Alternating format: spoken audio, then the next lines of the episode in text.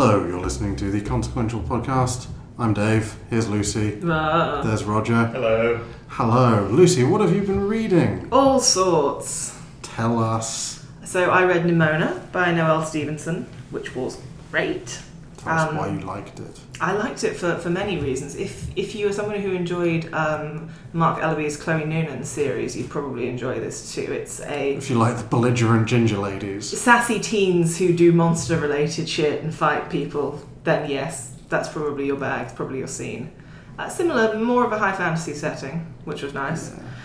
Um, my notes include lines like, turns into a dragon and mauls a guy, which was a highlight. Yes. Um, it was it was it was doing a lot with the whole idea of there being sort of rules of engagement in the traditional hero and villain thing. There's your villain is a very principled villain. There's shit he's not willing to do. He has his very own kind of internal What's his name? mechanism. His name is Ballister Blackheart. Which is pretty good. It is pretty good.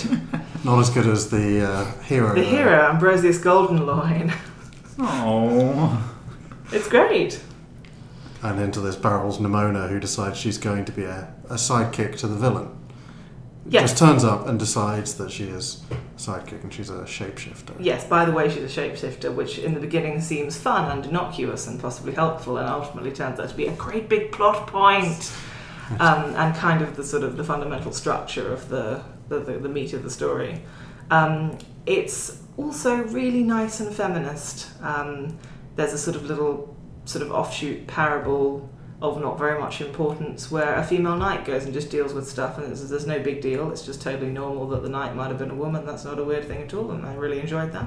Made me feel good and welcome as a reader who has two x chromosomes Arclight did something very similar, like very, very gender fluid knights. hmm Um, it never really addresses it. They're sort of, I think they're meant to be female but genderqueer for the most part. But Okay. it doesn't really go into it in any particular detail, certainly not in the first couple of issues. it So just you can- is and that's nice Yeah. no it's the same with this which is I, I think a really good thing about the fact that there are a lot more diverse creators getting their work out there these days means you get much more of this just it's totally normal to be this thing that i am Noelle Stevenson's done incredibly well at, at getting herself out there recently as well. I mean, Nimona's been optioned for film. woo Um, sorry. Lumberjanes, I think, has also been optioned for film. She's been writing that.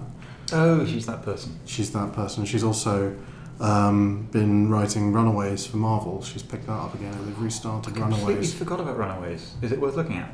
I haven't read her version yet, um, I mean, it sounds like the kind of thing. So. but I will take a look at it at some point soon.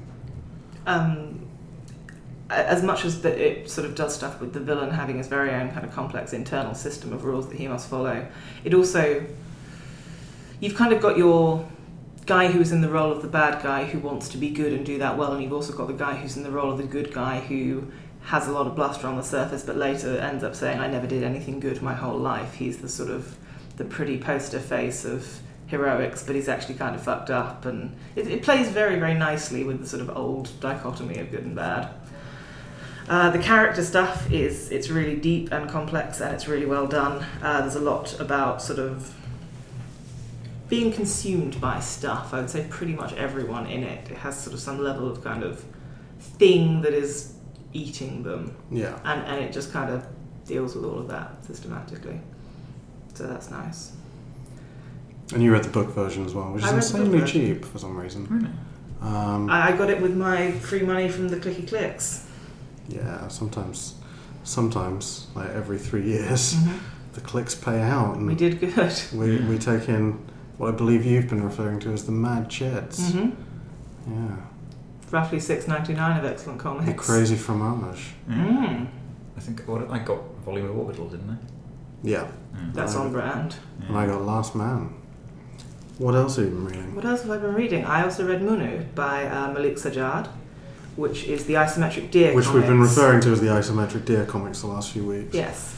Um, Has it had a s an astounding fawning but incredibly sort of comics tone deaf write up in the Guardian yet. Probably. I've not seen much mainstream coverage of it. I'd be amazed if it doesn't at some points. It seems right up their It's- street for fucking tediously pissing around the edges of without really getting to the meat Yeah, of the they'll thing. they'll assign it to someone that is more more at home with conventional literary fiction, wastes half the review explaining that wow comics are serious now, makes a casual allusion to Watchmen, and then mumbles about the issues. Yeah. So, so it's the, Hello, the, Jonathan Jones. the issues are right there. Um, by page eight, the child Munnu, the protagonist, gets tear gassed, and that's pretty much sets the tone for the rest of the thing. He's um, this is set in recent Iraq, isn't it? Kashmir. Kashmir. a different war-torn place with people who aren't white. Um, which That so makes me sound like a bad person. it does, doesn't it? Yeah, no, I've really just uh, looked at the front cover of the book, and it's, quite hard to get Islamic much from the geometric deer. which is fair enough because he's from the Muslim side. Right. Um, yeah, it's one of those things where it's very. I mean, the, the thing that it reminded me the most of was Persepolis, and not just because it's Black and white, Middle Eastern. Exactly, not just for those reasons. It's also very much about growing up in an increasingly restrictive regime where religion plays a sort of deep part in that. There's sort of the situation deteriorates for both, you know, both in Persepolis and, and in this um, as, as the character's growing up. It's about a young boy. He, they, all the Kashmiri people are portrayed as deer in this, which is sort of distinct from the um, Indian invaders and Westerners who come and visit and stuff like that. They're very much kind of a, a single kind of design for the people, which works quite nicely. And um, it's the story of him sort of growing up in this quite restrictive environment. There are lots of martyrs, lots of people getting killed, army crackdowns. His family are in danger. There's no electricity. Shit's shit's bad. Shit's not good. And um, he takes an interest in art and grows up to be a cartoonist and does political cartoons for the local paper. And that's kind of, I think it's pretty much autobiographical. The guy who wrote it, I think, did start off cartooning and then was encouraged to make a graphic novel of his experiences of growing up. Um, but the sort of, I guess this one of the central points and something that I think gets overlooked a lot of the time is that the entirety of the sort of Indian and Western perspectives on the Kashmiri situation are very much kind of pushing it in the direction of being an internal thing between India or a question of India or Pakistan. And there's this whole sort of Kashmiri self rule movement that has just been repeatedly shafted for centuries. They they don't get that as an option. And I know I don't think a lot of people do. So if you're interested in the history of this part of the world, it's a very, very good primer on that. Hmm. But yeah, it's, it's, it's tough going. It's long, it's dense, and a lot of bad things happen to people who don't deserve them. I nearly picked it up because it's it's visually arresting, Mm. but it is a lot. It looked so the panels are quite small. and Yeah. it, it looked quite dense. It's It's dense What, with like text. 300 It's, pages? Yeah, visually dense and about 350 pages. Hmm. It's a it's a long going thing, but but good and worth it, and also sort of divided up into kind of chapters of his life to the extent that you can pick it up and put it down and take take in a bit of it and Mm, come back to it if you want to. And you've also been catching up on Sandman, Eh, catching up, reading chunks of it. reading chunks of it. I've read the first four and then I read this one, which I think is eight, Yeah, but I haven't World's read the End. ones in between. Neil Gaiman just needs to learn to kill his darlings, and he's never going to. But it just pisses me off every time I try to read him. Which one this time? just just throughout the way he writes, he can't let go of his clever little ideas, even when they don't quite work, and it, Right. it's, I find it bothersome. You know, it's I guess for me the central sort of premise of Sandman is yes, goths can have a nice time too. I would probably characterize it differently, but I take your point. That's that seems in, in terms of the sort of the design and the tone of the stories. That seems to be yeah, we can have something spooky and kooky, and it's fun and mythology, and you know I don't dislike it. It is fun to read, but I don't love it wholeheartedly. Yeah, okay. I mean, I'd have probably gone with wanking on about something to do with stories and power and folklore, and I don't know. I guess I can't get past. I can't get past Neil Gaiman's Neil Gaimanness enough to Okay. care about what he's trying to do with stories and with folklore and stuff. As in, the barrier of entry for me is too Mm. high. I Okay. don't want to have to deal with that to get to what is perceived as the good stuff by other people. They're fun, I enjoyed them. You know, I, I enjoyed the stories, but they didn't mean anything to me. Ah, some of it's a bit on the nose, particularly. In, so, I mean, World's End is the sort of faux Decameron thing, the nested set of Mm. nested. Like, I think you end up about five layers deep at one point. Um, three, four. Anyway, you end up a few layers deep at one point. But the the the Hob Gadling one, Is that your Inception? That's my inception noise. the uh, the sea monster one is just painfully on the nose. Mm. The others are better um, in in that volume. It's also nobody thought that the '90s were going to date, and then they did. It's the problem of every generation. It feels. I don't know. It I, feels. I don't old disagree. I just I wonder I wonder what specifically ties that volume to the so the first two trades probably Nocturnes and Mm. Dream Country is it That sounds. I'm not sure why I've got it as the giant editions where it all the, just fir- kind the first two trades where it's kind of finding its feet particularly the first one Preludes and Nocturnes does feel very 90s and dated particularly in the art style. yeah but I just I don't know I'm, I- I can't really see that in World's End I, I, mean th- I the, think color, it's the the setting. colouring and the it's- print Yeah, and it's the beginning and the end where when they're driving and then when he's telling a story in the oh. bar, Oh. it just felt sort of. It felt basically devoid of the sort of tendrils of technology that have crept in Yeah. literally everywhere. It's it's it's an almost as still an analog world. Yeah, actually, I totally get what you mean because I. It doesn't reading rereading it the other day. It didn't even occur to me that that was contemporary to the writing. Hmm. I just assumed it was set in the past. No. You know, the first thing when you Hmm. smash your car and it's suddenly snowing in the middle of nowhere, you crack out Google on your phone and find Yeah. out what the fuck's going on. You don't go to a creepy inn up the road that wasn't there before. That's good travel advice, Kate. That is very good travel advice. Should have put it on the travel podcast. Mm. But yeah, I just I just didn't parse it as contemporary at the time of writing. I just thought this is set in the seventies. Yeah, fair. I mean, not least because of the. Um, although to be fair, this is probably completely applicable to the to the nineties or certainly to the eighties. But um, the low rumble of sort of sexism or like weird gender workplace gender attitudes sitting under it. Yes, and yet they're working in software, so it's Mm. it ha- it can't be the seventies. Yeah, or at least I mean, not quite could, like that. but- It, it could, but you'd see them But with stacks of punch cards. Yeah, Mm. which which isn't what they're getting at. Is I think the place where they work is meant to be pretty cutting edge for the time, and yet their staff handbook is a printed brochure. Mm. There are some weird, like this does bug me about gaming. There are some kind of linguistic unkilled darlings. Yes, that's no, that's exactly what I mean. It's like the, the, centaur. styling and the phrasing and the some of the little the little verbal jokes. There's stuff that I recognise wanting to do in myself and utterly loathing myself for doing, and I just wonder where his self-loathing is. But I mean, he's a successful man, so why should he hate himself? Maybe he does. I don't know. We could ask him on Twitter. He'd probably answer.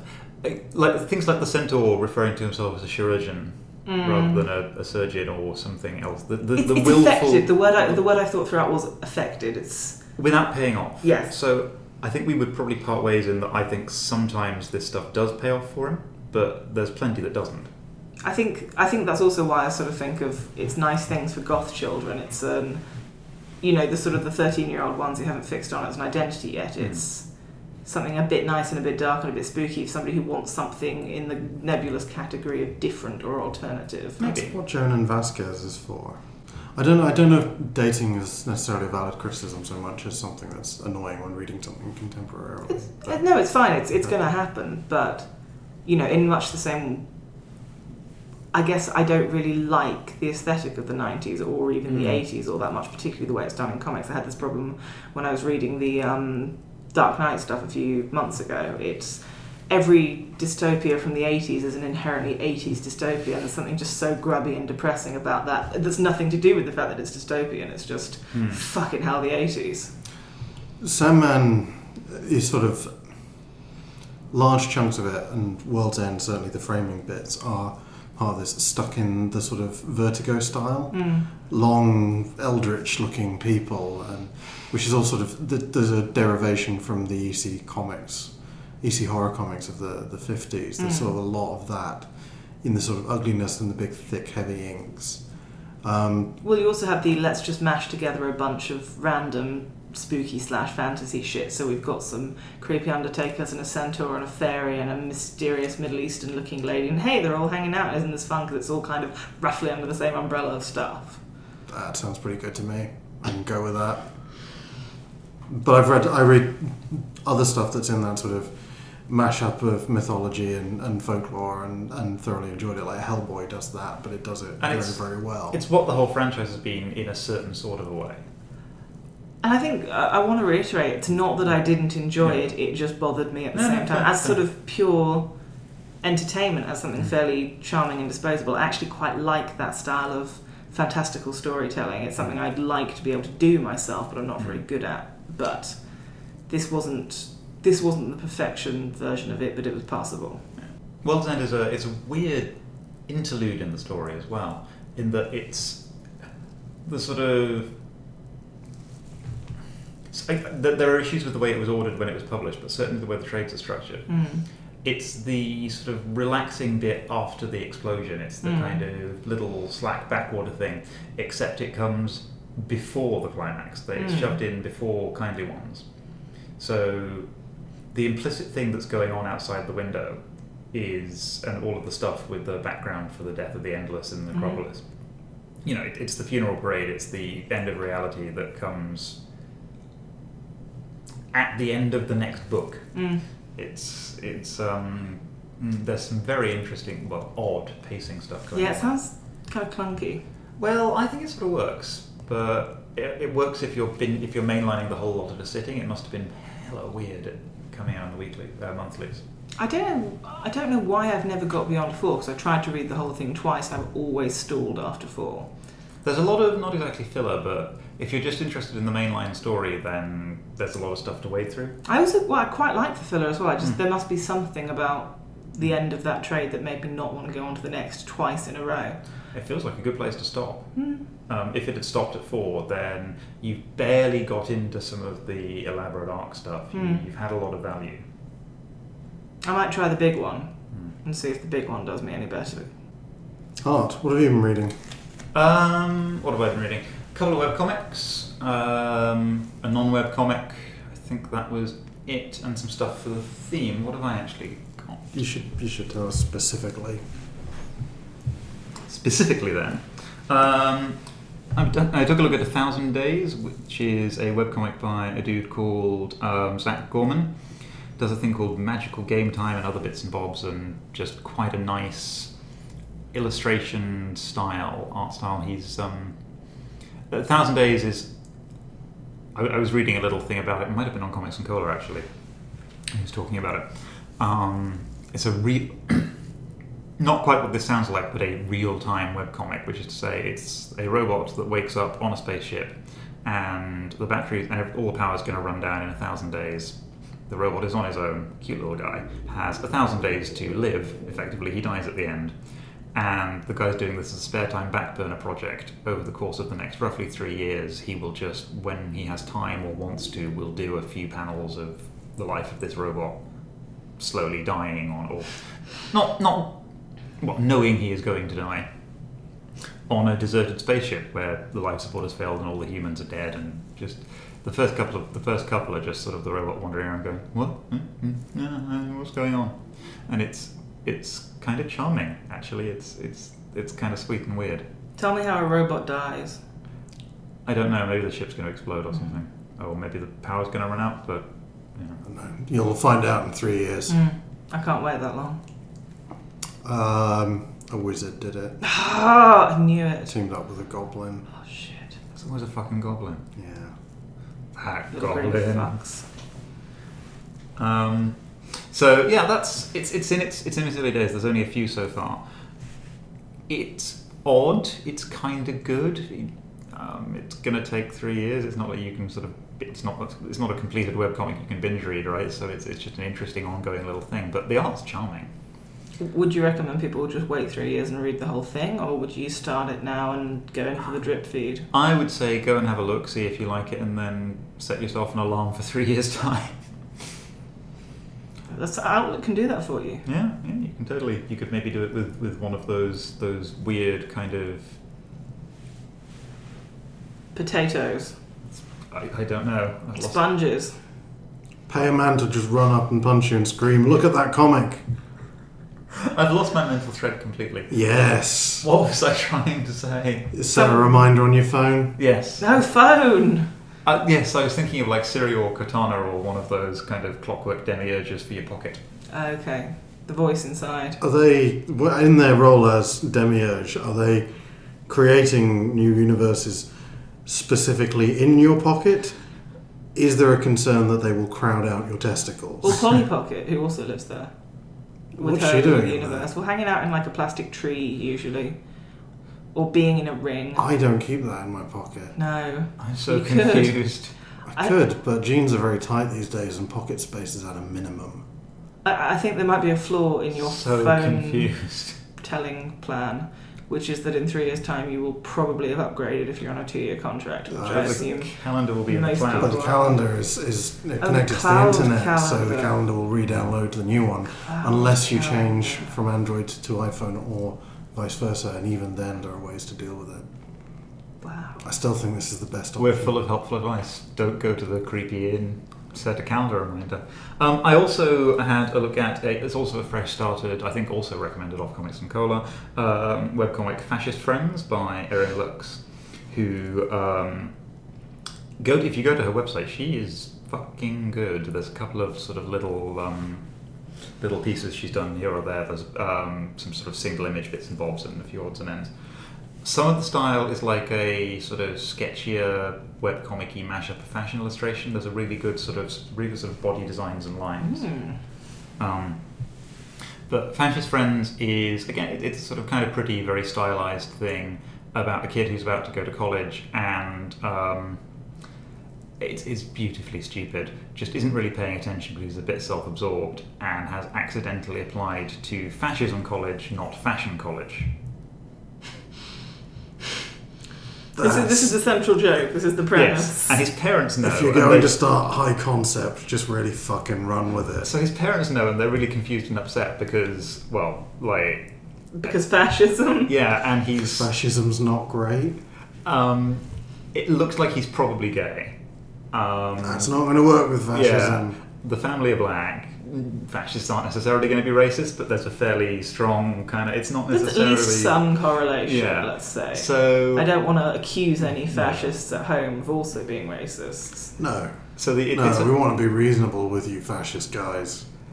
It's it's only the opening few so far, which is him getting his acceptance letter and being really pumped about it, whilst sort of obsessively taking a bunch of selfies and generally fussing around and being a bit of shit, but kind of charming about. And and then he's just been packed off to fascist college, and there's kind of um, everyone going, "Gosh, everyone looks terribly stern." Um, to which his response is, "Yeah, well, we're from the Midwest. Just try and be cool." Um, it, he's, he's he's adorably dopey. The art the art is lovely, and yeah, he's accidentally ended up at a kind of residential college for fascist dictators Hmm. whilst wanting to study fashion, and clearly shit is going to go wrong. Uh, visually, it looks like Some fascist dictators have big, you know, big things for fashion. Hugo Boss. Hugo Boss Mm. made a lot of Nazi uniforms. Bryan Ferry thought that was great, and he's a fascist dictator as far as I can tell. My dad saw him once in Plymouth coming out of a hotel into a taxi. He had a big froofy scarf on. You'd expect that. You would. You would hope. From. Bryan Ferry in the Yeah. early 90s. Yeah. Well, any time really, and regardless of the weather. True. Mm. Glad we've covered Bryan, Ferry, Bryan Ferry's neck, at long last. the whole necular region. Well, his neck was covered by the scarf. We did not do that. Covering was done. I was going to go there if he hadn't. really, Yeah, this is just you've just both good let sense. you've both let me down. So, but no, fascist friends. I it's there's only a few so far, uh, uh, ten or something. There aren't there aren't many, but I'm absolutely loving it. It's just entirely charming and it looks great. So again, sort of slight fashion illustration style with sort of st- with stylized. The kids, uh, what's his protagonist's name? I want to say Curtis, but I can't remember. Um, he's in the first few frames. He's drawn a bit like the cover of a bit like a sort of Bad Ayn Rand cover, the sort of stylized, slightly deco body shapes Yeah. which just works wonderfully with the, the slight you know, fashion obsession. Um, it's got a nice colour palette. It's just a cute little thing, and I would say take a look at that and the other art on her site, which is very good. Where, where did you find these uh, web comics? So I'm fairly sure it was just through quickly flicking down um, Comics and Cola because I'd not had to look Okay. in a while, but it might have been from somewhere else. Uh, but no, they're, they're both both quite quite charming. Um, also, I wanted some quick things because I haven't had much time to read for Mhm. this. So I thought, well, have a look at some new webcomics. Started reading The Abaddon as well. I was nearly late for work this morning. Um, gosh, it's a bit good. Yes. Kind of uncomfortable. It gets Yeah. it gets inside you and makes you feel weird. Yeah, it looks great. Mm. I covered that last week, so I won't dwell on it. But um, I also read um, The Divine by um, Asaf Hanuka, um, Tomer Hanuka, and Boaz, Boaz, Boaz, Boaz, I think, Lavie, Lavie. I don't know. I'm not good with pronouncing, pronunciating. Pronouncing. Oh. He made it a self fulfilling prophecy. Now he's crying. Come back, Roger, and use your words. I'm not wordsing good. Anyway, by those guys. Um, Not to be confused with the wicked and the divine. This is just, no, no, this is just the just divine, the no wickedness. and it's oh, it's a near miss. Um, I want to. I'll talk a bit about Tekkon King, Kinkreet later, but it's got some interesting stuff in common. It's very digital, like the color palette, um, and the first sort of some of the panels look a bit like sort of the crap early frames of a 90s 90s webcomic that was just finding its feet, but it then sort of breaks into being genuinely well done. Big lurid colors. Um, a couple of explosives technicians, work, boring workaday job um, as explosive technicians. Whatever. They're, they, they're doing material science with things that go bang, and neither of them are particularly happy. One of them has been in the military in the past and ends up being offered a con- contract in Black Ops gig blowing up a mountain in Vietnam, drags the other one along because the other one has money problems. It's a good way Um, to solve your money problems. Blow up a mountain in Vietnam. They pay good for that. and it gets super fucking weird. So I thought I was reading one kind of slightly. Well, I thought I was gonna be. I can't remember why I picked it up, but it was. It looks a bit like the sort of schlorpy amorphous sci-fi that you tend to. Yeah, I thought it was gonna get sort of spies and tech and explosions, but actually it goes off the deep end in terms of like it's sort of magic and demonically possessed child soldiers. I'm listening. And, and I'll come back to why this is a problem in a minute. Um, because it turns out to be super patronizing and crazy Orientalist. Um, Whoops. but the um, so the protagonist Mark, I think his name is, and then there's a, the obnoxious dude bro who's working with Jason. Um, has what looks like it's going to be a really unpleasant, slightly badly written kitchen sink drama, sexist portrayal of a crap marriage, but it, it's actually fine. It just it opens with a him and his pregnant fiance bickering about money, but they're they're actually both well drawn people, and you know it's not particularly objectionable. Um, it's not very interesting either, but and then he. Um, so the, the sort of the background is, is yeah his life not going particularly well. He's just failed to get a promotion at work. He's got kids on the way. Turn out to be. Yeah, it, there's a really irritating thing they do with the image of a detonation in the lab, then looking like the early, not hasn't quite tuned in image of the ultrasound scan and a bunch of weird associations. But there's some really shit imagery stuff going on.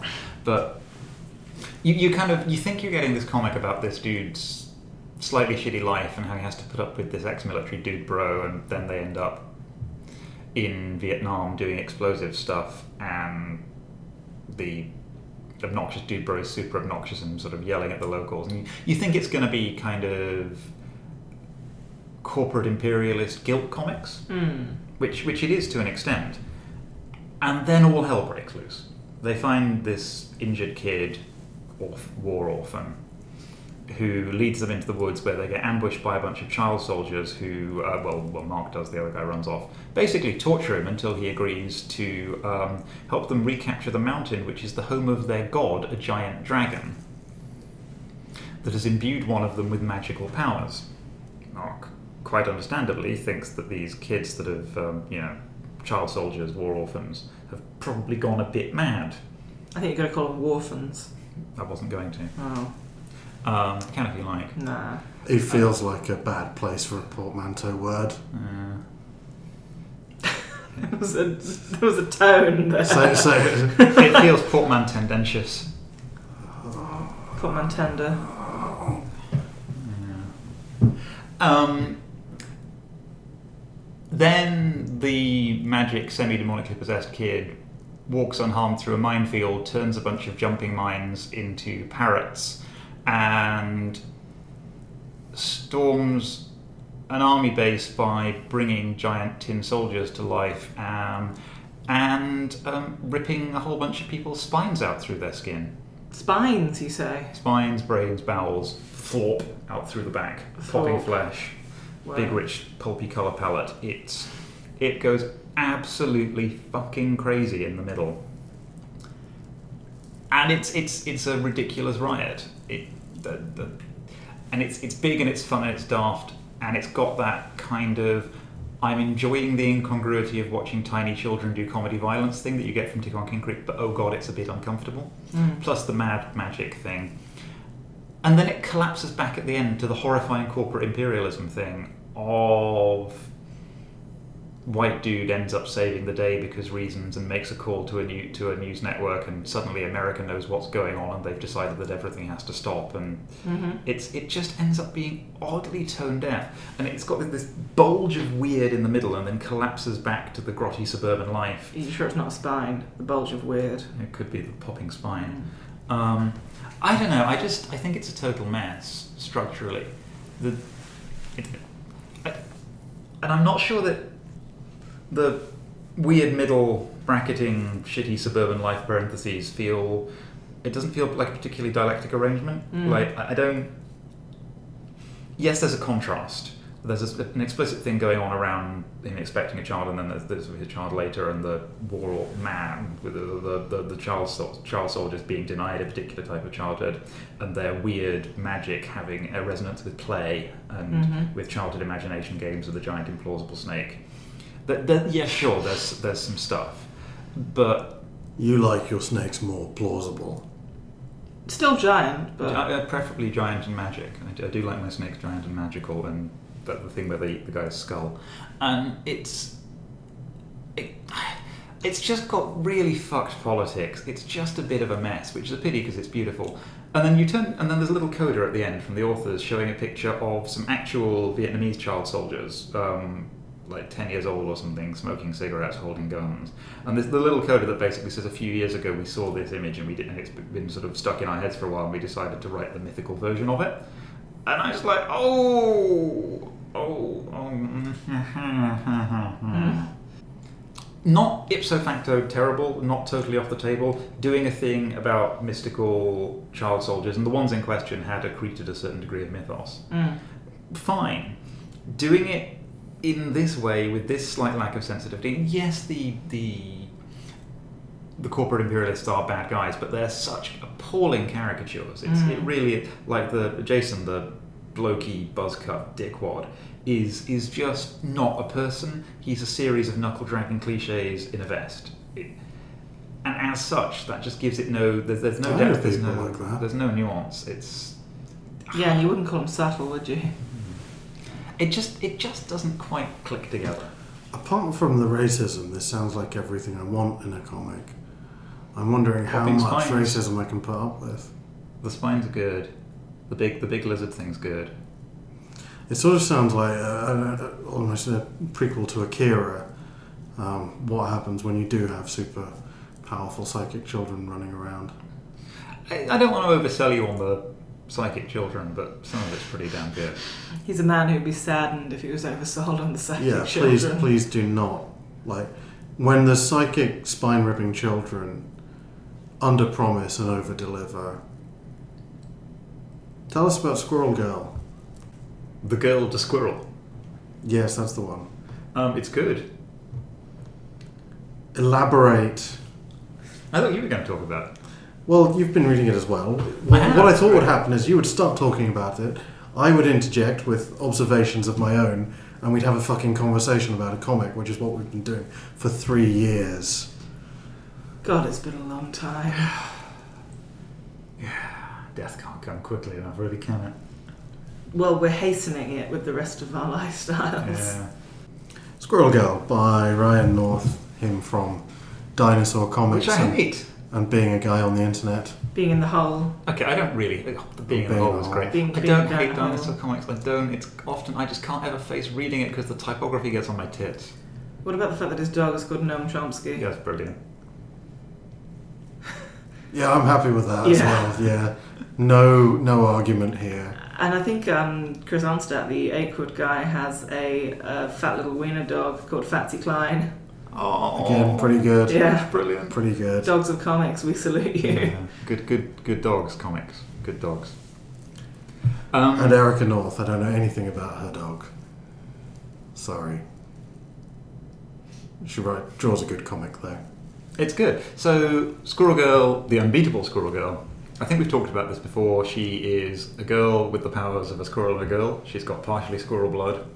She's got a big tail. She's trying to go to university and main, clumsily maintain a secret identity. She's super stoked because she's just moved out of the attic in Avengers Mansion. And she's just, well, I don't, I don't think anyone knew she was there either. she's just been crawling down the chimney.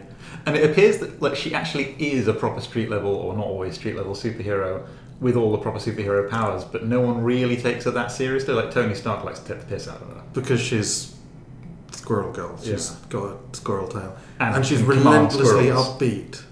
And it's is- just, it's so sweet. It's, it's just utterly charming. It's like Buffy before it got dour. What, before everyone was addicted to magic? Yeah, or whatever. Or lesbianism. I think one was uh, a clum, clumsy metaphor for the other, perhaps. I don't know. Like, Buff, like once you get past season Pussy three, is it's all like a magic. I th- that was the name of one of the episodes. I think it won an Emmy. Mm, God, fucking late season Buffy. But it's, it's got that sort of goofy. Really, I just want to excise the part of your brain that makes you complain about the Jane Espenson years. Carry on. You guys have got the previous on this. This Just- is it- this is a long running discussion for you. This is this is. It's not so much that late Buffy isn't very good as a tangent. Roger, Roger occasionally wanders down. It's more that other conversations are a tangent from that. That is totally unfair. No, no, no. that's, Also, your, that's your central thesis. Also- All others spring from it. come on, it is Bobbins. There are some great episodes in the mix, but broadly it's Bobbins. It is, but we're, we're here to talk about comics. Yeah. We are here Um, to talk about comics. Squirrel goddammit. Girl, like, we're barely here to talk about comics. Barely here at all. Squ- So yeah, it, it, she fights crime. She's kind of derpy. It's it's just this light, fun thing. There's this thing about yeah, she's defeat, defeating Galactus and then sitting on his corpse and taking a selfie. It's full of dumb little jokes. It's quite steeped in the Marvel stuff, but not in a way that you need to know it. Yeah, there's sort of there's a long running joke that she's one of the only characters who's legitimately beaten Doctor Doom. It wasn't a Doom bot or anything like that. There Mm. was no other reason. She she beat Doctor Doom, Yeah. and she rarely ever used. She was in this Iron Man special, which is where that comes from. She was in Dan Slott's Great Lakes Avengers Mm. about ten years ago, which was like everywhere else has an Avengers. Why not Milwaukee? Yeah. Um, Great concept.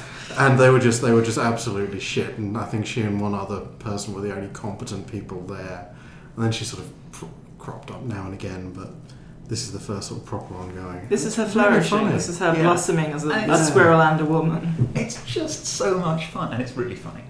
I'm, I'm very much looking forward to reading it when you're done.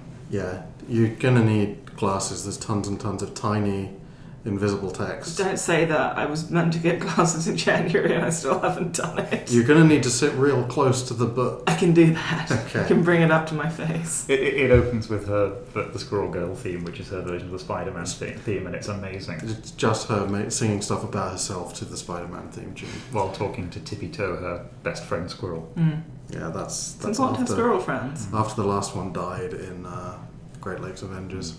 At one point, she summons all of her squirrel friends and gets them to attach themselves to her body as an armored battle suit.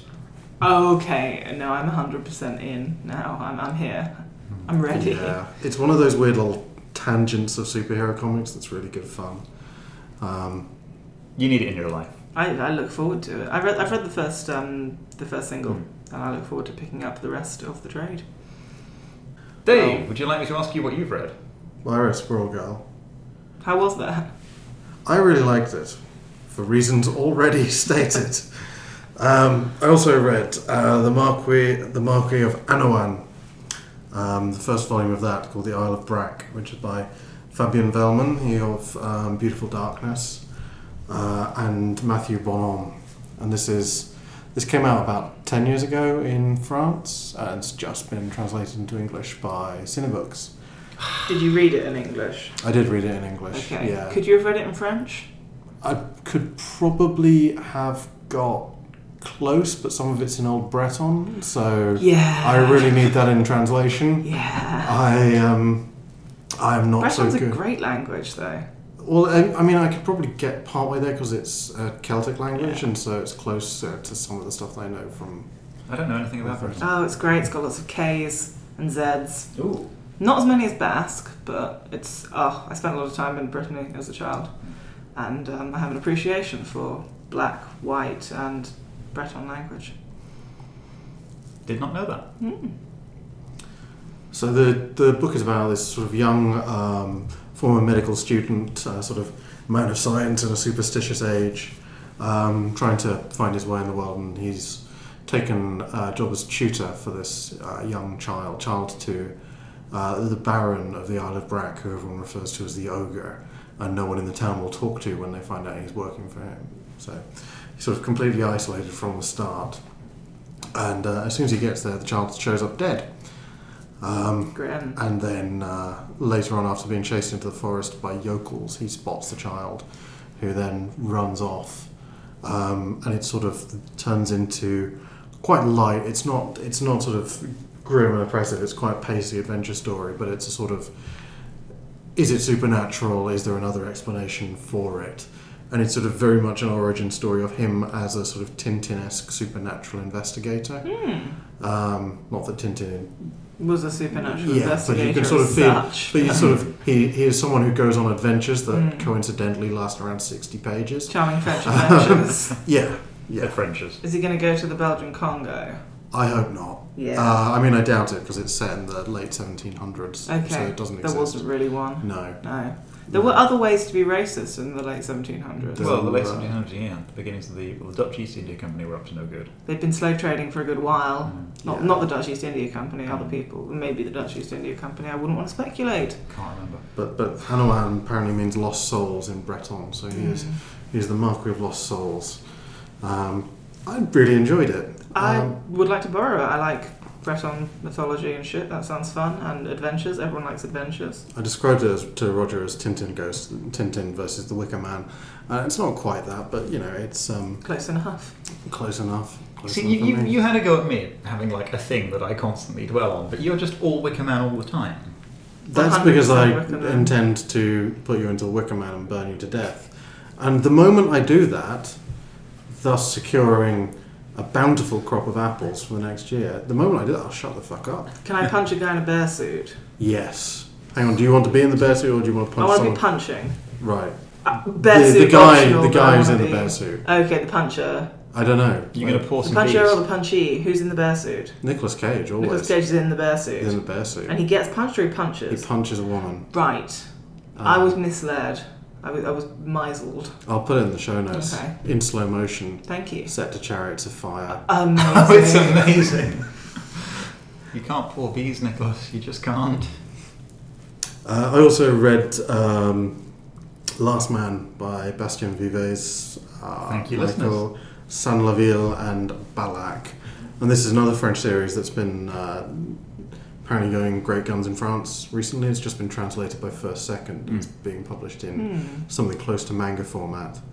Um, and it's about a sort of Mediterranean looking fantasy town with uh, a set of rules and a fighting tournament.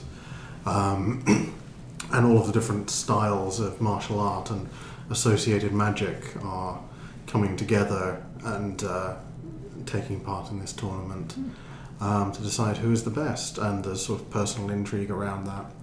One of the protagonists is a 12 year old boy who wants to participate, but it's a two man tournament and his partner eats bad seafood and drops out. Uh, at the last minute, um, Because France. yeah, the last minute, the last Everyone, minute, everyone can identify. That's Yeah. quite an anime trope as well. the last minute, his um, a, a s- a stranger turns up, also without a partner, and the stranger is you know twenty something, thirty, clearly not from around there, um, and they team up and they decide to fight together, and that's sort of the, the beginning of this book. And when I started reading it, I, I didn't think much of the art. It's kind of impressionistic and doesn't necessarily do a great job of setting the scene. Although apparently the original ones had that manga thing of doing color for the Mhm. first few pages to sort of give you a slightly better product and also to set the scene. This doesn't do that. It's all sort of it's it's sort of black, white, and a couple of grey tones. That colour thing drives me nuts. Um, but I think with your partial colour blindness, you probably struggle with the degrees of grey. Um, there, there are quite subtle shades of grey. The grey Fucking areas. ableist, dude. I'm saying you would let it. I'm fine with grey. I'm a fucking pragmatist. No, they're quite subtle. All right, fine, fine. I'm If very you think sorry. you can see those colours, go ahead. Yeah. Don't blame me when you lose out on the tiniest amount of subtlety. Um, I feel like I've never been more receptive to French comics based on the ones you've just sold me on. I'm, I'm keen for these. so this was this this I really enjoyed again, and I sort of found myself not not really liking it at the start. And by the end of it, I wanted to read the next one straight away. Um, and it's just it's just so odd. You have people basically in a sort of a child's fantasy magical kingdom doing magical things, and there are dastardly villains who are up to no good. And you've got a guy who's clearly a street brawler from our world, Hmm. who's wandering around joining fighting tournaments. In it's not clear, but he's he's he's definitely just somehow getting to various fantasy worlds and joining in fighting Pseudo tournaments. feudal. Yeah. So that it's it's really unclear how or if that's actually the case, but he seem, you know, he runs out of cigarettes and finds out that cigarettes don't exist here. Um, people are really confused by him referring to a motorbike. Um, so that's fun. The sort of central mystery of how has he got there from where he's from, Hmm. um, and it's just charming. It's really odd and charming, and I enjoyed it a lot. I want to read this. I mean, I just like I like fighting tournaments as a basic setup because I'm a child that grew up on Bruce Lee films and Mm. Street Fighter 2. So basically, I would like everything to be resolved via fighting tournaments. F- If at all. fight, fight good. You do good. Good things happen. Yeah. This is a, your worldview. This is your Abs- fundamental absolutely. value system. Yes, It's Yeah, why he okay. keeps so- so- knifing me. and insert coin, obviously. Why? Why have you two not fought on the air yet? I Um, mean, it's been bickering, but not really. It's not a very punches. visual medium. it's not a very visual medium. If No, grunts and growls would make up for that. don't really tend to fight a lot. Don't do a lot of fighting. No, I've never really been in a fight. I've I only mean, been. I'll in- punch you. I'll punch both of you. we know that. we know that. It's a thinly veiled threat. You'll It's always punch us both in a there. second. I will. She's she's telling us. You to might even hurry. try the two fat. Yes. I don't think I'd succeed. I'm not very coordinated. I'd be better off with the old one too. Yeah. But then the second person would know about it and they'd be ready. I'm lightning fast. Are you sure? No. What else did you read, Dave?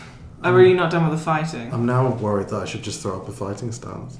No, Last Man. It's a book about fighting. There's a, Right. there's a, there's a mystery. You should read it. Um, I read Hound um, by. It's also broadly about fighting. There's certainly some fighting in it, but and there's a there's a Hurley tournament. Um, Of course there is. uh, by Paul Bolger and Barry Devlin. We interviewed Paul Yes. back at Thought Bubble last year. Nice man. Um, and Hound is originally uh, a book that they, they kickstarted, so they want to make it as a film. Um, and they've been doing various things to raise interest. One of them is the Kickstarter for the comic Mhm. version. So I believe he's a, a screenwriter and storyboard artist by trade.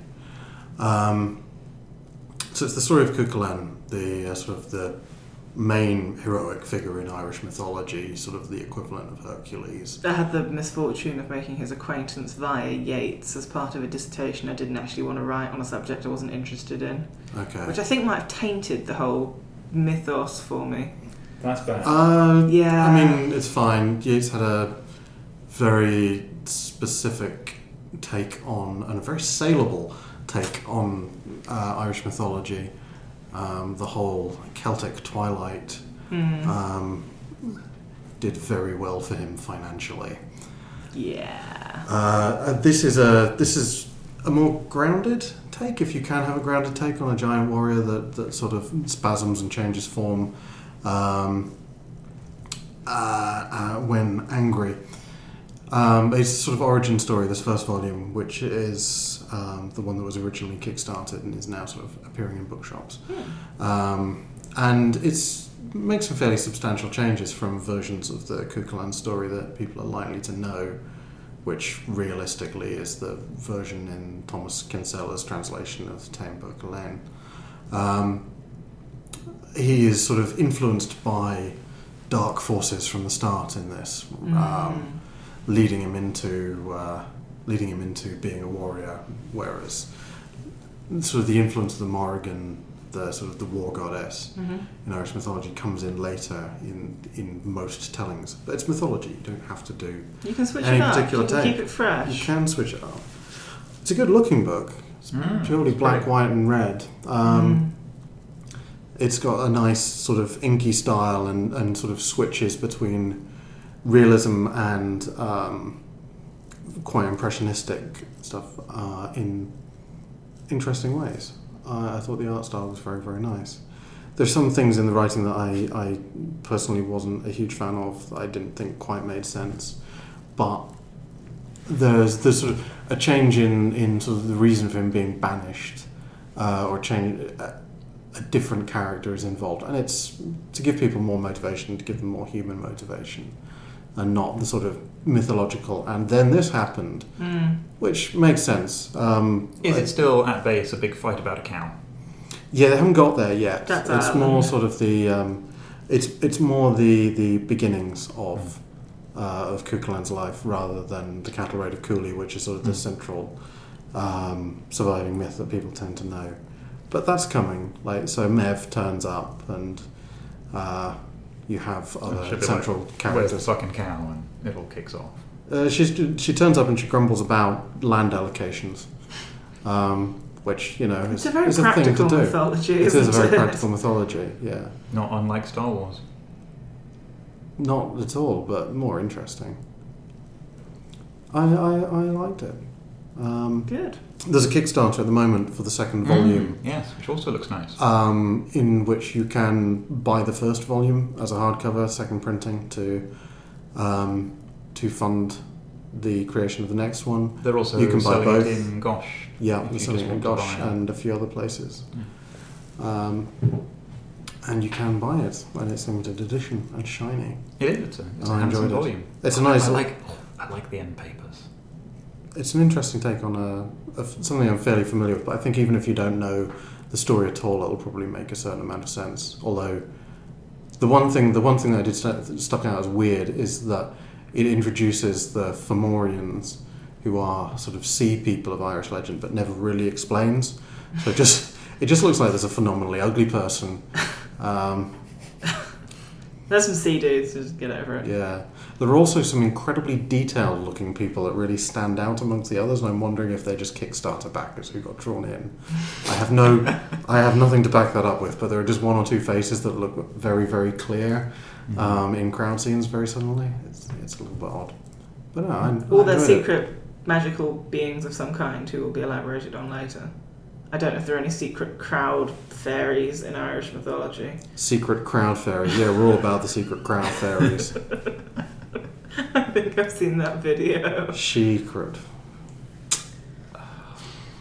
Because she fairies in Irish. Yeah, Yeah. yeah, that was a good joke. It's a good that pun there. only you would enjoy. Yeah, no, I didn't enjoy it. No, I felt bad having to make it. actually, You look like you were passing a enjoyed kidney stone. Yeah, no, I, I didn't enjoy that at all.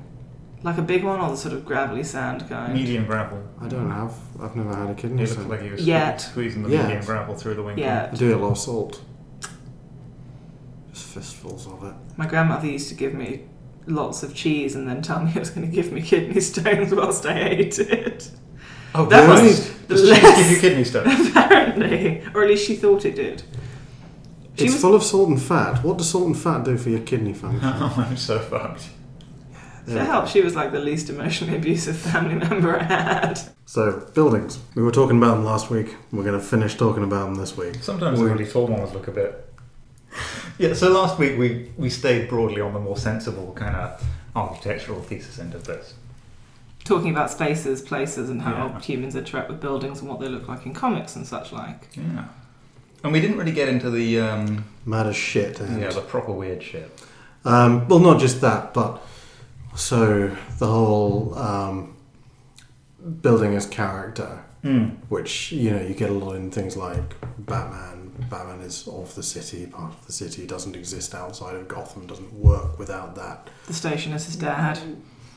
That's a very specific example, yes, but the The, I only know specific Batman. I They've, know they've, they've been playing up the fact that his family built the entire city in, in recent years and sort of tying uh, tying him further and further into the architecture of the city. So um, it as an expression of his dark uh, obsession and him as a product of it. Mhm. Um, that's been a big thing in the some of the more recent stuff like Court of Owls, which I Mm. thought was absolute shit. I've heard a lot of Um, crap about that. A lot of people seem to really like it. It's by Scott Snyder, who is, you know, generally quite good when Yeah. he's working on horror, but I just did not enjoy that at all. Did not think it was in any way interesting. Um, but there's other there's other storylines that have done the same, like Destroyer from the early '90s, which was about someone destroying buildings by a particular architect because he believed that they had demon fighting powers. Um, Sounds legit. yeah. It's as legit as get your top architectural correspondent right on this story, um, which is a sort of key point in Death by Design. Um, and other things have done this as well, like Akira is in Mm. a rebuilt post apocalyptic Tokyo. Um, nuclear bomb's gone off, Tokyo's been rebuilt. Um, and as a result, it doesn't really need to be recognizable, and a lot of the time, it's really treated as an extension of the character, whatever, whatever, or of um, Kaneda, whatever needs to be drawn to make it look really fucking awesome right now is what gets drawn. It doesn't feel like a coherent city so much as a city is. as a, a backdrop Yeah, that's can fluid as as needs to be. Tekkon Kinkreet similar. Yeah, this caught me about Tekkon Kinkreet, which is that I remembered it as being more about the city. The, the premise of Tekkon Kinkreet is that it's set in a city, something a bit like Tokyo, but more kind of corporatized and overrun with um, just sort of it- it- almost like a less technologized version of Spider Jerusalem City, a, a more pervasively capitalized space. There's, It's got a lot of. It's it's got slum territory though as well, which Yeah, is kind yeah. of no, not normal in the, the aesthetic of certainly futuristic Japanese comics. And you know, it's got these kind of down at the heel board yakuza in it, and just sort of stuff's kicking off. That the thing in the background to it, in as much as it has a plot, is that a couple of the crime families have got together to fund a gentrification project, and so Mm. there's going to be slum clearance. And Black and White, the two kids who are. Have you read it? I haven't, no. They are ambiguously might be cat spirits. It's totally. It's not entirely clear. Yep, that sounds about right. um, are they're these kind of feral kids. Um, Black, they're both insanely psychotically violent, but White is a bit more mystical and wide-eyed and, and wondrous, and a bit less sort of developmentally far along. And Black is kind of a bit, you know, jaded for his years and a bit more fluent. Yeah. Um, and they hang around, around with sort of semi-mystical tramps, and they, they're sort of known to the police. And one of them has a not all that well explored feud with one of the main Yakuza crime bosses. Hmm. Um, and periodically they, you know, beat the shit out of and actually kill quite a lot of mobsters and things, and just wander around in this um, kind of serendipitous, semi-magical way, springing off rooftops and anecdotally being able to fly. But they and I remember the city being a character in it, and it sort of is, but what I hadn't realised until I came back to it was how tightly pulled the attention is. So it's actually far more about faces than buildings. There are a lot of a lot of facial close-ups and very few sort of street view things. And when you do see the city, it's incredibly kinetic. It's a I, I want to say inertial frame, but that's not quite it. But you're being kind of dragged along with their perspective um, you can only see as much as you'd see outside the moving window. You try and look outside it, and it doesn't quite coalesce. Yeah, whereas in Akira, it's much more like this is art. Art is happening at you now. Um, it's incredibly dense and detailed. Whereas, yeah, the city in Tekkon Kinkreet is completely unmappable because it exists only relative to the presence of black and white. Though you, you, yeah, you, you can never see anything outside the frame. Get, there's no expanse of geography. There's no sweeping city view until the end, where they end up at the seaside for reasons. Um, one of them tries to plant an apple tree in this giant heap of dirt that just stays there, and it, it, it's kind of the city is almost mutable around the, around their whims, I guess, and has yeah. So the bad guy's trying to change its scope and build something a bit like Disneyland. You occasionally see that, and you occasionally see it pull back, but it's spiky and the scale's wrong, and yeah. It sort of looks like it was done by a kind of dickhead fusion of Claes Oldenburg and Gaudi. I don't know why, but this this discussion is. I think it was the post-apocalyptic thing has brought me to the Adventure Time comics, which sort of share the the same kind of weird constructed universe of the TV show. Right, and uh, oh, I seem to remember something about that that actually being a post-apocalyptic. It's established landscape. that it is based on various cues throughout the show. The sort of opening sequence has some hints. They find some sort of pre their civilization tapes that have kind of government messages about copyright on them, and it's eventually sort of it turns out it was a gigantic mushroom bomb that destroyed the world in the first place, and then all this weird mutated shit's happened afterwards, which is why it's what it is. Hmm. And it's also that in comics, but it's not much different to the show. That's faintly horrifying for Hmm. a. Um, I love I love that kind of thing though. Are you familiar with the fan theory that the Pokemon universe is after a gigantic Yes. war, which I love. That's amazing. There are no adult men. The only adult men are soldiers or old dudes, Yeah. and your children, and you leave your parents at the age of 10, your mother at the age of 10, to go around fucking raising mutant animals to fight each other. It's a highly militarized culture. Yeah. Well, not highly, but you know, there's yeah, Fighting and training are very much part there's of the everyday life. battle, battle thing. Yeah. There's a lot of infrastructure, but not many people use it. There are cities that are under occupied. There are bullet trains, but only you're the only person who ever rides them. I them. think they're underoccupied because you haven't got much memory on a Game Boy. Shush. It's because of the war, Dave. The war did it. Yeah. There's been a grave and terrible war, and all that is left uh, are kind spirited, unpleasant caricature housewives and battle doggies. Well, And that if- sounds awful. If you're into that kind of thing, there's also a whole bunch of Pokemon creepypasta. Not at all. Junji Ito has done some uh, Pokemon comics lately. Oh, really? Oh god.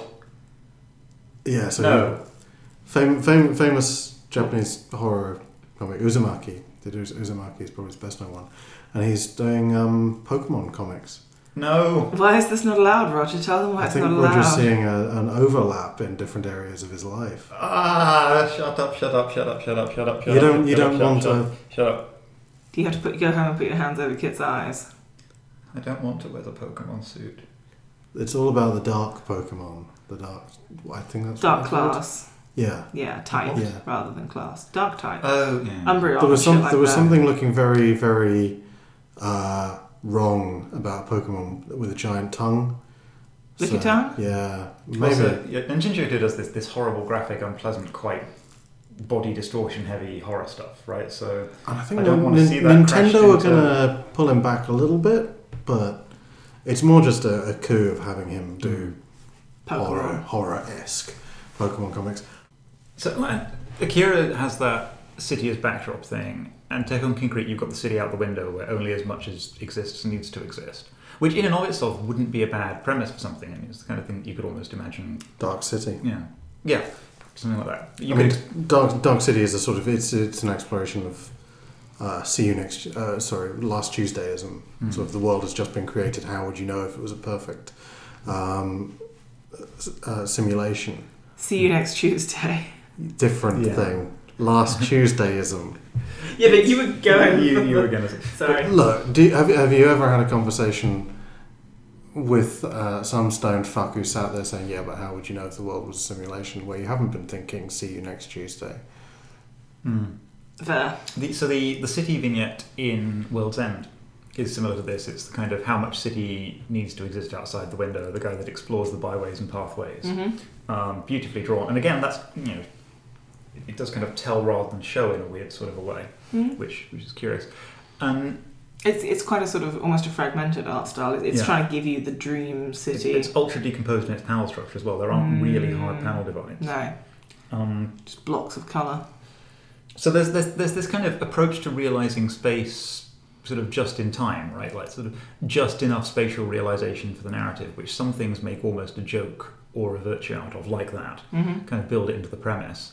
There, there's that kind of empathic mimetic empathic mimetic environment thing that you get with Akira, where I said meth, by the way. If we're just calling people up on things, but do Yeah, carry but you- on. Said something much worse than meth. Yeah, but he's thinking about meth. always fucking loves me some math. Why he doesn't have any teeth. These are just painted on. Um, so that you got the the Akira kind of empathic mimetic landscape thing, and then every now and then you. Also in Joe the Barbarian, right, which is basically about empathic mimetic landscape. Yes. Um, Yeah, and explicitly conjured from in Hmm. yeah one particular interior. And then every now and then you get something that falls into the big weird category. I'm, I'm thinking of the Incal here. And, and bits of armor, actually, which is like the Incal, but good.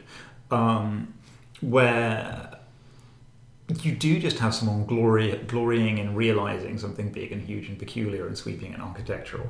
Um, and it's not really doing anything other than being a backdrop, but it's not a sort of the sort of aggressively pointed backdropery that you get in Akira. It's it's it's a fun, interesting contrast medium. Um, or, or it's or it's a little bit part of the world building. So the city in Transmet is is there as kind of reinforcement of tropes. It's there as, as sort of color and and, and emphasis. I don't know. I don't really have a. I'm just cataloging ways of ways of showing used space but you I'm stuck on the Incal. I'm stuck on the Incal and occasional bits of, of stuff in, in, in armor, but the, the huge and peculiar distorted buildings and landscapes in in the Incal do have that dream architecture picture book feel that was is aggressively absent from some of the stuff we discussed last week. And I, I find that interesting. Maybe it's partly because the story is so fucking slight that you're looking at something else the rest of the time. Um, I don't know. The when, when we put together our list of things to look at, there was a conspicuous absence actually going back over them of things that did feel like the architectural picture book that felt like they were genuinely glorying in showing and exploring buildings, except in as much as it was for a sense of place or occasional Even use of Robert space. Moses, Yeah, um, which was kind of a surprise. It's one of these. I find it quite sort of hard to grasp as a topic to some extent, just because it's it's so prevalent. Nearly every comic Mm. has some manner of used space or some manner of buildings, and yet so often it's not done a lot with, or what's done Mm. with it is kind of incidental. It's it's seldom the star player of the thing. Um, I, I guess actually, if anyone's sort of listening and has an interesting counterpoint to this, I'd be curious to see any comics that really do dwell in the foreground um, this stuff. Because there are bits. So there's the the short story in the Authority where we find out about what Hawksmoor is actually for. The aliens that customized him that snatch him forward to pilot a city as a battle thingy in the far future. Um, there are some sort of peculiar visualizations like that. That's a, a phrase that comes up quite a lot as well. So there's another thing in the Authority where, you know, there's another city that comes back in time, and that's Mm. that's where it all begins. I think it's Kansas is Mm. sent back and is destroying things, and Hawksmoor's part of the same thing. He ends up Yeah. winning because I think he's in Sao Paulo, and obviously That's a separate comic, but it does. Uh, that's the one with the other Doctor. yes, But it, yeah, there's there's some vague urban stuff. Um, in Kieron Gillen's run on um, Iron Man as well, the phrase "the city" coming coming from someone who was involved in urban planning, the, the city is a battlesuit for surviving the future was a sort of continuous Hmm. refrain. It's quite Ellis. Well, I mean, Electra Black Grad, his new piece of short fiction, kind of explores some stuff around the edges of that. Yes, I haven't read that yet. I'm saving that for my unceasing holiday. Something I enjoyed about Nimona was the um, the thing that people have started to do more of lately, the kind of mixing of the high fantasy feudal stuff and the mad science stuff. So you've got Mm. sort of super labs and you've got essentially peasants dwelling in shacks. Those kind of There's some fantastical places. actually there is some interestingly explored architecture as character in um, Clockwork Orrery Bastard. Brass Sun. Mm. one of the worlds they visit uh, has everything built on a ridiculously grand scale. So the entire capital city is one royal household because the mad mad king n generations back decided that things needed to be grand. So you know, in order to get from his bedroom to his first breakfast room, which could take all day by airship, kind of. so there's some interesting things about scale and therefore some distortions of you know, what constitutes a space, what constitutes a building, what con- the, the fact that you've had to build houses in, in up against the struts of an outsized drawing room and just Mm. kind of There's some there's some quite cool, cool stuff there about visualizing novel types of types of space and building. Well, you also get that in the Necropolis in World's End. You have a, a, an extensive and arcane city for one purpose. Yeah. Which is another thing that comics sometimes do. This is this is the one place where we go and do that thing, and it's a big sprawling city. And we, we touched this a bit last week. I, I don't know. I just find it interesting that maybe maybe it's my limited exposure. I find it interesting that um, that kind of almost limitless capacity to explore this stuff exists in the medium, but that we see a few other types. Right? There's the just enough city outside the window, the empathomimetic background, the city as a character, the sense of place city, Daredevil's Hell's Kitchen, Batman's Gotham, the kind of emotional pressure city. I wonder if it's something. So I think this is something that film does a lot better, and I wonder if it's the distance between the reader and the page that actually makes the scale and the perspective a Mm. lot harder to instill, Mm. and thus you end up doing the sketchy version or the fine detailed art version. You do what works in the medium, but you can't do that kind of grand thing. So um, I'm thinking of Brazil, for instance, Yeah. and those massive, massive sort of dystopian structures, which it's much harder to create that in small panels when there's a gap Mm. between you and the experience. Yeah, and we, we, we talked for 10 minutes last week about the skyscraper in the Dredd movie Yes. Uh, movies movies have much more Yeah. control over time. hmm and light. um, you have absolute control over the time it takes someone to perceive something. So, for example, uh, probably the incal is the closest that we have to, for example, the opening of Blade Runner, where Blade Runner is Mm. sat there going, "This is what Los Angeles looks like now. Sit and pay attention. We're going to very, very slowly show you all of this stuff." Whereas in a comic, you you can't necessarily press that scale home in the same way because you've got no guarantee someone will look at it. You can't choose the pace at all. Yeah. Yeah. Robert Moses has a go, uh, not, uh, uh, Asterios Polyp has a go in the opening pages. Yes. And in some of the later bits and bobs. And then the massive zoom out at the end where it smashes the colour palettes of the meteor. You can build in complexity Yes. to try and slow pace.